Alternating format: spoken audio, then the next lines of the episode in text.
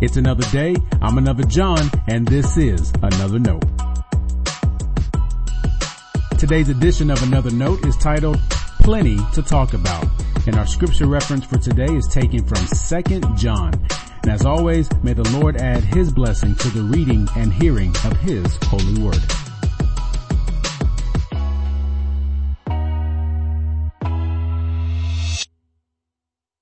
Social distancing is on everyone's mind these days. We're being encouraged to keep our distance with each other. Some of us have even had to cancel worship gatherings in order to help keep people safe.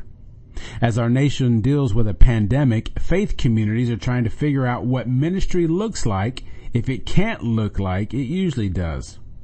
For example, my Facebook feed has been full of pastors asking how to live stream.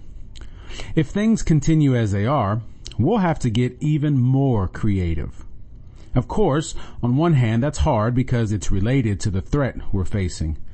On the other hand, it's not a bad idea.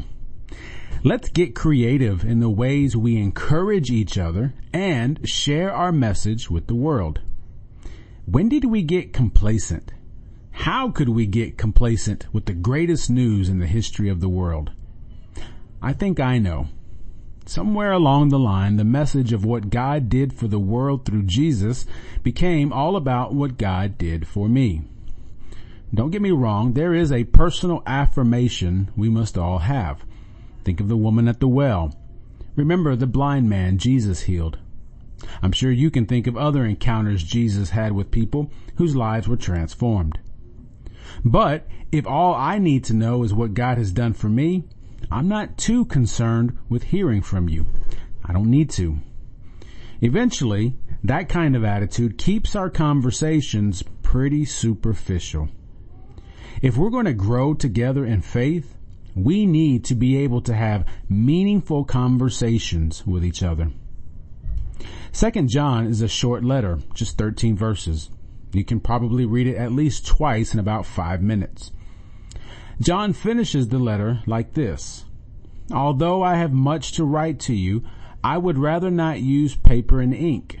Instead, I hope to come to you and talk with you face to face so that our joy may be complete. A different kind of social distancing kept John from being with his church. Think about this. John could have written more letters, but what he really wanted to do was be with the church. Travel and technology didn't afford them the same opportunities you and I have today.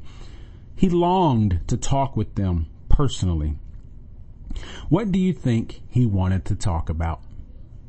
I'm sure there was much to talk about, but what he wanted to spend time discussing was Jesus. How much of what we talk about as the church is Jesus? How deep are we able to go in our holy conversations? One of the negative consequences of not reaching out, creatively or not, to new people is that we all assume we know the same things. New people have questions. Some have the same questions we once did. Others have questions we never even considered. Taken together, we get a chance to talk about Jesus in profound and meaningful ways. So look for ways you can engage in Jesus talk. If you end up stuck at home for more time than you planned, have some Jesus talk with your family. There's plenty to talk about. Social distancing cannot keep our faith apart. Stay blessed.